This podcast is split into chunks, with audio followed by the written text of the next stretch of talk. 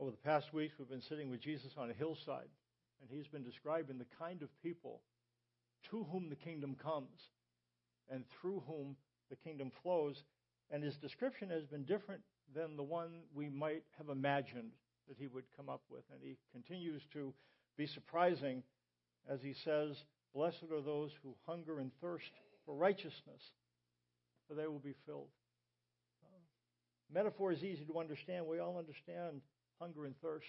When you think of what hunger and thirst is, they are alarm systems that God has put in place that we pay attention to. When we're hungry and thirsty, those are needs that we cannot dismiss. We cannot set them aside for long. They're critical needs, they're urgent needs.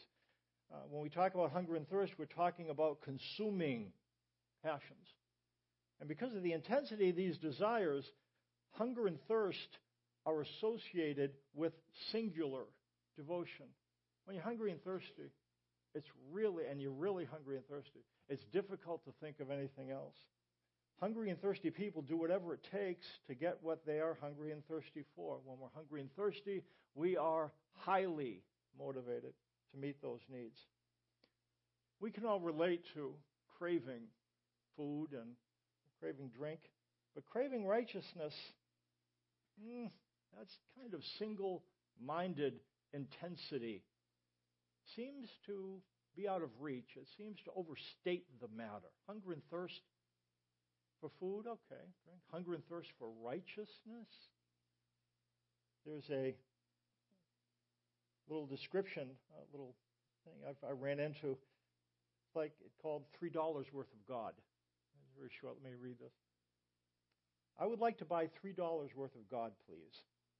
Not enough to explode my soul or disturb my sleep, but just enough to equal a cup of warm milk or a snooze in the sunshine. I want ecstasy, not transformation. I want the warmth of the womb, not a new birth. I want a pound of the eternal in a paper sack. I would like $3 worth of God, please. Uh, hunger and thirst might overstate the intensity of our zeal, frankly, our zeal. Uh, but in Jesus' day, there were people whose zeal was this intense. I think we could call it a hunger and thirst. And they were the Pharisees. That's why this parable Jesus presents about the Pharisees would have been so shocking. Look what it says in Luke 18, verses 9 through 14. It's in your worship folder. He tells a story to some who were confident of their own righteousness and looked down on everybody else. Jesus told this parable. Two men went up to the temple to pray, one a Pharisee and the other a tax collector. The Pharisee stood up and prayed about himself God, I thank you that I am not like other men, robbers, evildoers, adulterers, or even like this tax collector. I fast twice a week and give a tenth of all I get. Tax collector stood at a distance. He would not even look up to heaven, but beat his breast and said, God, have mercy on me, a sinner. I tell you that this man, rather than the other, went home justified before God. For everyone who exalts himself will be humbled, and everyone he who humbles himself will be exalted. This was spoken to some who were confident of their own righteousness and looked down on everybody else. We have on the one side the tax collector, and at that time there was not a more hated person. And this was a person that was seen to be beyond salvage spiritually. Here's the deal with tax collectors Israel was under the dominion of Rome. They didn't like that. And they were uh, under the dominion of Rome, and Rome collected taxes. And they consigned people who were Jews to collect, tax, to collect taxes from other Jews. And these individuals, these tax collectors, could put a surcharge on the tax. So there was the Roman tax, and there was the surcharge they put on the tax that went into their pocket. And these individuals were called tax collectors. And they were wealthy, and they were seen to be spiritually beyond salvage, and they were hated. And then there were the Pharisees. Pharisees were convinced, this Pharisee would have been convinced that he was clearing the bar of God's righteous standards. They were confident because they made it their aim, their singular devotion in life was to clear the bar of God's righteous standard. Before we shake our head and cluck our tongues at this Pharisee, we would do well to take a careful look at him, to really take a look at this guy, and to notice and to inquire about his life. How did you come to be a Pharisee? What did you have to do to become a Pharisee? Um, in the second century BC, the influence of Greco Roman culture on the Jews was really strong.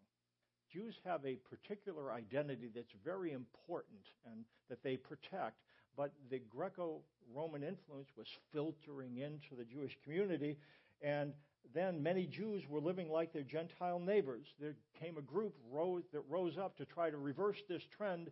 They were called the Hasidim. The Hasidim. And they were devout Jews who insisted on strict observance of Jewish ritual laws. And they were devout. By the time Jesus came around, they had split into two different groups. One group was called the Essenes. The Essenes broke off from other Jews and formed their own communes. They believed that Judaism was hopelessly corrupt. And so they moved out of the city into the desert to live in desert communes. When you think of Essenes, you might think of somebody like John the Baptist. He was kind of an Essene like guy. The Pharisees were the other group that broke off from the Hasidim. So Hasidim, Essenes, and then there were Pharisees. The Pharisees found the Essenes too separatistic.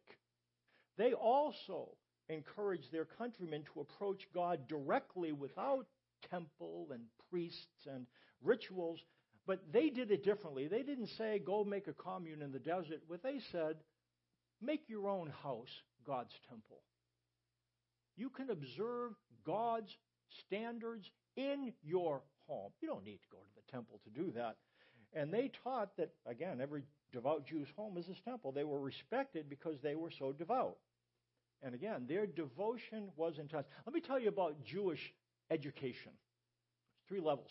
The first level was called Bet Sefer at the ages of 6 through 12.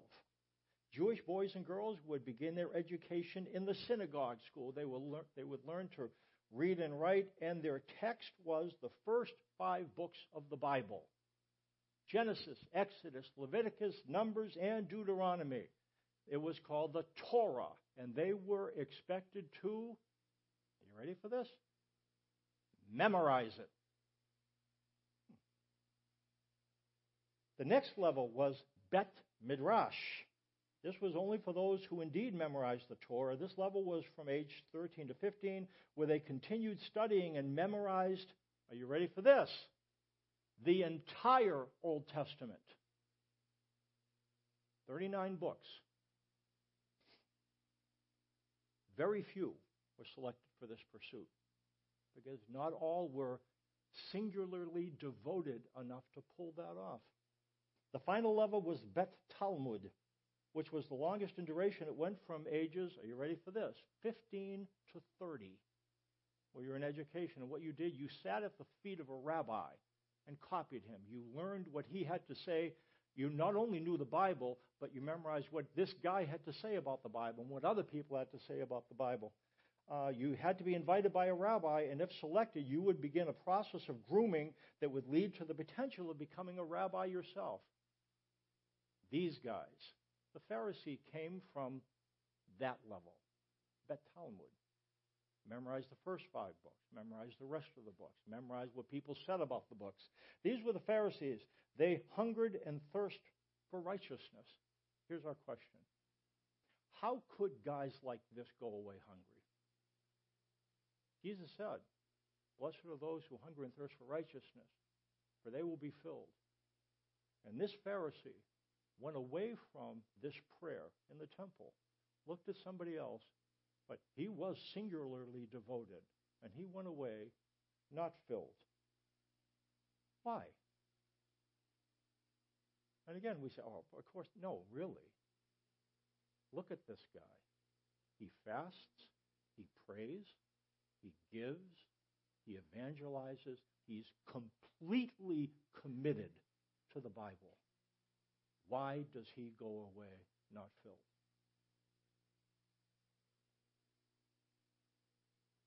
Jesus provides the answer in the Sermon on the Mount. The Sermon on the Mount is the sermon that Jesus spoke to his disciples gathered on a hillside overlooking the Sea of Galilee. And this is what Jesus says in Matthew 5, 6, I'm sorry, verse 1. Be careful not to do your acts of righteousness before men to be seen by them. If you do, you will have no reward from your Father in heaven. When we do the right things for the wrong reasons, what Jesus is indicating, we do not receive the applause of heaven. And that's why he said, Be careful not to do your acts of righteousness before men. If you do, and they applaud and they look up at you admiringly, take a video. Tape it. Because you won't hear it from this direction. That's what Jesus is saying. Um, the wrong reason is to be seen by others. To be seen by others. And David makes a similar observation. Look what it says. Um, An oracle is within my heart concerning the sinfulness of the wicked. In his own there is I'm sorry, there is no fear of God before his eyes, for in his own eyes he flatters himself too much to detect or hate his own sin. There is no fear of God before his eyes. You know what David couldn't figure out? How people could do things and not feel bad about it. David did lousy things, but when pointed out, he could not not react with some degree of contrition. What he couldn't figure out how somebody could, with impunity, without really seeming to to feel bad at all, how they could keep on doing things that weren't in line with what God wanted, and just and and he couldn't figure it out. But he got an oracle. You know what an oracle is? You see the cartoon where the light bulb goes off and it goes bing. You know, it's like eureka, aha. That's what David got. He got an aha moment. I think it was from God. God said, and so he ended up saying, Now I get it. That's what he said. In his own eyes, he flatters himself too much to detect or hate his own sin. That's it. You know what to flatter means? It means to smooth.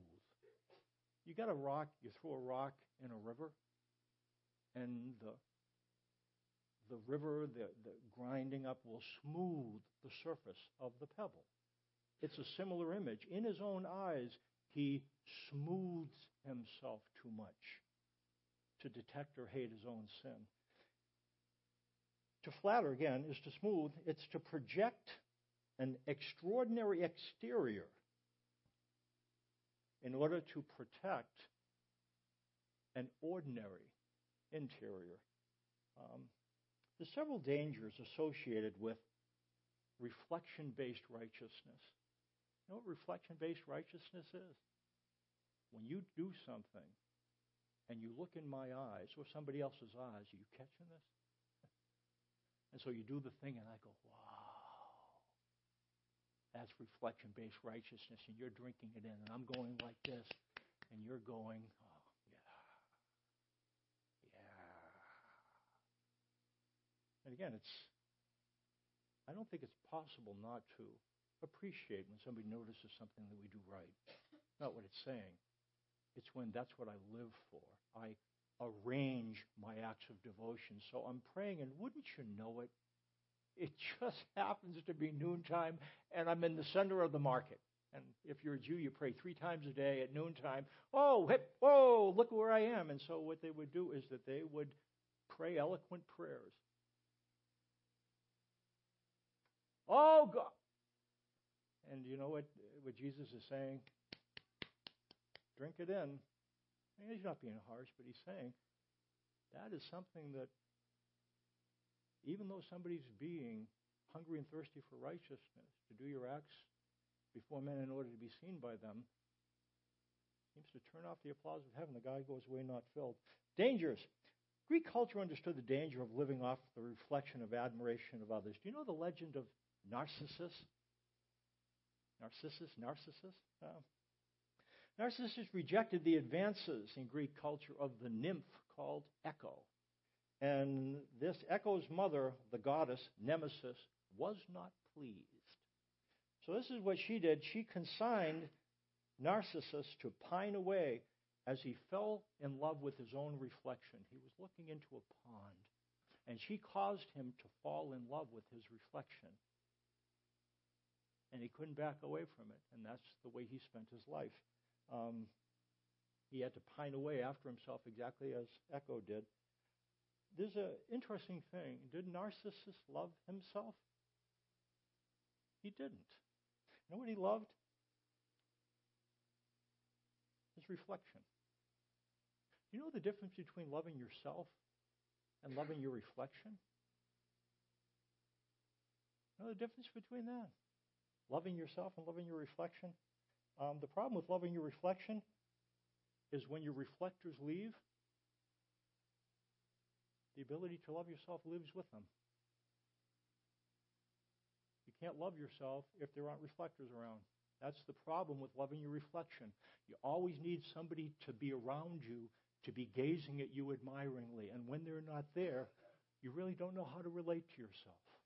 That's the problem with loving your reflection rather than loving yourself. Um, David realized a greater danger. When image is everything, how things really are becomes submerged. They become inscrutable. When how things look is what matters, and where we push down how things really are, at first, we might just be setting it aside, how things really are. I think I'll just put it over here. But over time, what ends up happening?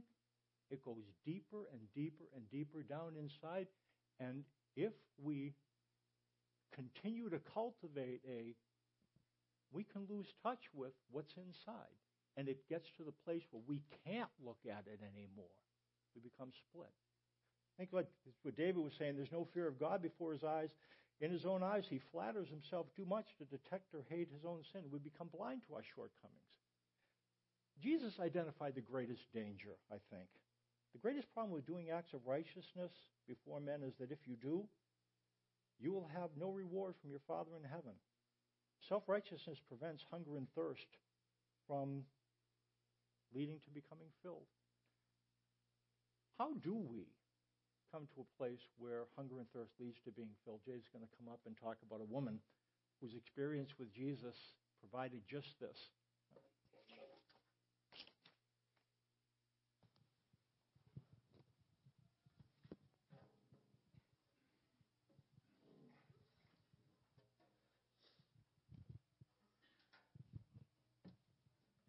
I'm going to start with the end, just so you can see. I want you to picture me talking with some people, and I'm a little town guy, and I'm talking with one of my fellas, and I'm, and something just happened that was really weird. And I say to my boy, "Hey man, did you, did you see who just, did you see who just invited us to the you know that dude, Jesus, he's he's in town. I, I didn't know that. My boy says, Yeah. I said, But did you just did you just see who invited us to the I mean, it, it, it was it was Josie. You you know. The you know the one. The one that sleeps with those. You know, that girl. She just invited us. We never see her because she only comes out at night. What's she doing talking to us? What happened? My friend said, dude, I don't know, man. Like, yeah, you're right. Like, I never hear that. I never even heard that girl's voice. Yeah, man. Like, she said, uh, come see the man who told me everything I did. Every, and she called him Christ. She said, we, we got to come see him something happened to her. Do you do you know? I asked my boy, you, you know what happened to her? Nah, man, I, I, I don't know. I don't ever see her, man. Like all the ladies come out in in the morning to get water and stuff, and she never's with them. So so what happened? I don't know, man. You know how she is, man. She only goes out in the time of day when ain't nobody at the well, man. Like so I don't know. Do you know? What happened to her? What happened to her? There's some Josies and Josephs here. What happened to you? something happened. I contend this. They don't give this Samaritan woman a name. But before she knew Jesus, she understood Psalms 36. She understood the oracle. She lived the oracle. And, and she was in love with the reflection she got from the men she was with. Do you hear what I'm saying? She was in love with the twinkle in their eyes. Who cared what she had to do to get it? She was in love with maybe the the jingle of the change that got exchanged. Who cares what had to happen?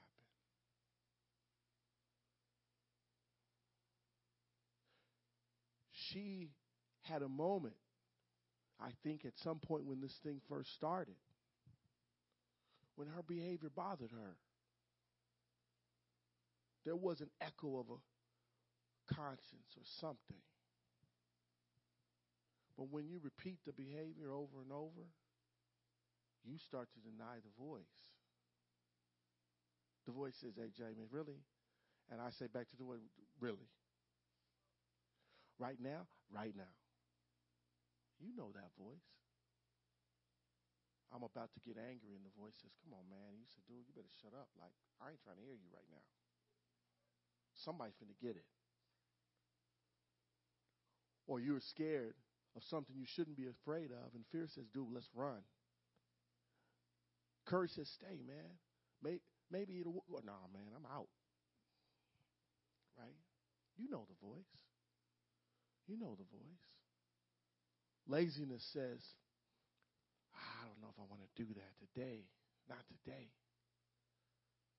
Responsibility says, "Hey man, let's get this done." And you say, "I think I'm I think I'm listening to lazy, dude." And at and and at first there's an argument. Mark talks about the good and the bad or whatever. At first there's an argument. But the oracle seems to suggest that I quit doing this, start doing this, and when I quit doing this, and I quit and I don't have this, I start to resurrect a reflection that makes me feel comfortable, and that's the thing I pay attention to. The scripture says this when a Samaritan woman came to draw water, Jesus said to her, Will you give me a drink? His disciples had gone into the town to buy food. The Samaritan woman said to him, You? You're a Jew. I'm a Samaritan woman. Now, to understand the gravity of just that phrase, you got to understand this. If I use some different words, n- just so you get it, you're white. I'm a nigger. No, you shouldn't be talking to me. That's how strong that was. That's how strong the division was between the Jews and the Samaritans. That's how strong not only was the division between the Jews and Samaritans, but that's how strong this woman's lifestyle separated her from normal people. Do you understand what I'm saying? When you're that alone, you got to figure it out. And if you don't have medicine for the hunger and thirst in your heart, you create a potion. The potion can be food, sex, drugs, partying, cleaning, fixing, whatever the smiling, making other people happy, whatever the potion is, you create it. She says, You're a Jew. I'm a Samaritan. How can you ask me for a drink? For Jews did not associate with Samaritans. Jesus answered her, If you knew the gift of God, if you knew the gift of God and who it is that asks you for a drink, you would have asked him and he would have given you living water. The woman said, Sir.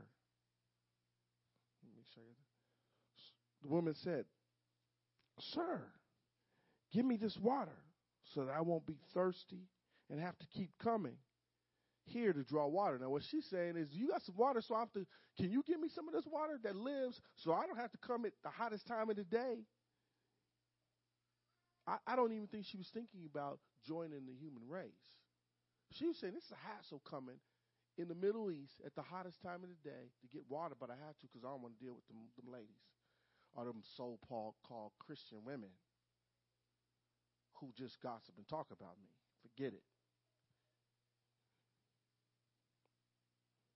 He told her, Go call your husband and come back. Now, something happened, y'all. There was something about the presence of Christ that changed the answer. Let me ask you this. I say to you, go get that, whatever it is you want to hide from me. Are you going to bring it out? You ain't bringing it out. Tell me what you did last night. Mm, yeah, ah, how, how about we uh talking about? Hey, I had some chili last night, dude. It was. I'm not telling you what I did last night. Listen to what she does. He says, "Go get your husband and come back." She says, "Well, hmm, I, I don't have a husband." Jesus says to her, "You're right when you say you have no husband. The fact is, you have five husbands, and the man you're with now, not your husband. What you have said is quite true. Now, I could say it one way. You're right, and you better have told me that because I know the truth. You're a slime bucket. You got five dudes, and you got another dude that. What's wrong with you? I don't think that's what happened right there. See, there's when you when you when you the problem is, and I'll be short with this. The problem is the oracle says flattery, which means I turn into myself and I figure out my own. The the image there, the another image there when I was looking at it last night was King Sin shows up to David and talks to him. Sin says, "Hey man, you you wondering how they act that way? I can tell you."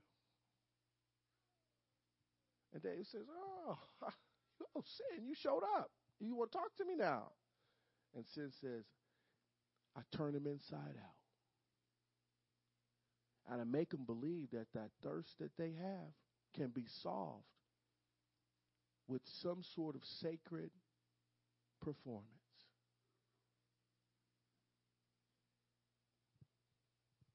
I did say sacred. I say sacred not because it is of any value. I say sacred because it becomes sacred to me and secret. And when that happens, see, the problem is hunger and thirst is about connection. But we fix hunger and thirst with religious devotion or sacred devotion to whatever it is sacred devotion to money, prestige, fame, whatever it is, sacred devotion. But the, pro- the problem is only fixed with divine, graceful connection. Jesus shows up, and you know what? In that context, he can, he's able to say, "You know what, honey? You told the truth." Yeah, I and I know for a fact, you know, you told the truth because I know you've had five guys, and I know the guy you're with is not your husband, and I know you're still thirsty. And she says to him, "Yeah, yeah, how'd you know that? Yeah, I mean, I, I ain't gonna tell them, but I got six dudes and it don't work. They still can't get it done. I'm still not happy. He says, I know. There was something that changed.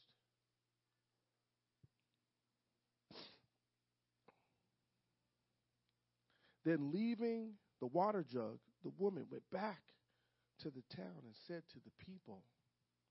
Now, in that moment, there was a change. Actually, there's a, a, a jump in the scripture. Some stuff happens, and then they come back to the story. And I posit to you this, and I'll finish with this. What is required to move from sacred self reflection and sacred devotion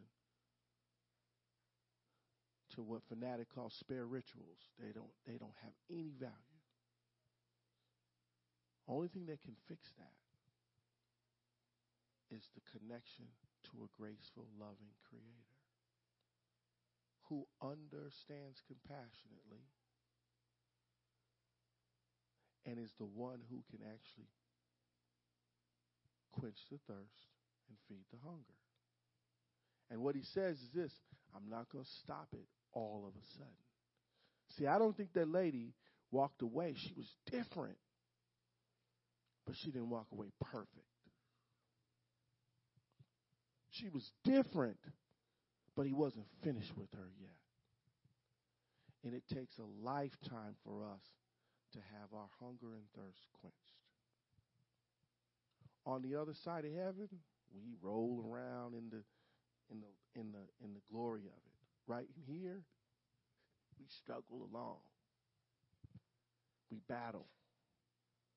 But I think this lady shows up. Maybe she's Mary Magdalene. Maybe she's not. Maybe she's one of the few, a number of women who began to follow Jesus because it was okay to be a woman and follow Jesus. But I don't think she leaves, I don't think her story ended here. Matter of fact, I also think people came to the meeting because she talked. And people were curious. They didn't come to the meeting to hear the great news of Jesus. They wanted to see the dude that changed this girl. And walked in and got changed themselves. So to move from that, from denying, or what we could say, hurl, hide, and huddle. Because that's what we do. If you have a hole that needs God and you use you use sacred devotion, you have to hide from God, hurl or huddle. Hurl blame for your problem and your pain still with other people, and then huddle with other people who agree with you. You feel sorry? Yes. You suck too? Yes. Is your life happy? No, me either. And we hang out together. And then if we, if I'm a gossip group, I say, "Did you see what Denise did?" Yeah. Did you see? We whisper. Okay. If I'm a competitive dude, I'm man, that Mike sucks, man. I can tell you, I talk better than him in front of the pulpit. You know, but we gather with people. Oh yeah, man, I don't understand how they don't have you up there all the time. You know, stupid. But that's what hide, hurl, huddle is. Jesus shows up. And if Jesus is who he says he is, because see, some people say Jesus shows up, and I'm not sure that's Jesus. I'm not sure it's Jesus. Because Jesus shows up and starts pointing fingers and stuff and looking at you with fries in his forehead. And disappointed, like stomping around and yelling, I'm God. And, no, that is not Jesus, dude. That's not the Father. That's not the Father. He don't have to do that. He could disappear you by like doing this. Gone. And you're gone. You don't exist no more. He don't have to use a lot of effort. Jesus showed up to this woman and he didn't show up big. He said, Hey, hey, hey, hey. Hey, hey, hey. Tammy, can I have some water? I'm thirsty. And he was a man of privilege, speaking to a woman with no privilege. And he gave her privilege talking to her. Not just doing a favor, not helping her, but connecting with her. And when you connect with the king who's merciful and who understands and who sees and who's patient and who's gentle, all of a sudden, you're at the front of the meeting, inviting people to the meeting. Yo, yo, yo, y'all, y'all got to come to the study out of, out in the country. We got this church out in the country. Y'all got to come see what's going on here. That's what happens. That's what changes hearts around. Connection instead of spare devotion, instead of, instead of sacred devotion to spare rituals. Amen? Father, you understand what we're like. We tend to hide, we cower, we cloak, live in the, the reflection of that which at least turns off the shame and the guilt for a little while. We know it's going to come back, but we've got to do what we've got to do, and then you approach us. And we think you're one way. We think you're impatient and demanding. And then we start to learn what you're really like. Gentle. We experience gentleness and humility of heart, and we come out of our shells. And we bring our stuff with us, the stuff that we hide. And you embrace us with those things. And we start to get to know you. And then we start to drop those things away. Never perfectly, but little by little. Changed by grace. Transformed by gentleness. Thanks for your regard. Would you help us to see you for who you are so that we can be who we really are in your presence and we can be changed by your gentleness. Jesus'.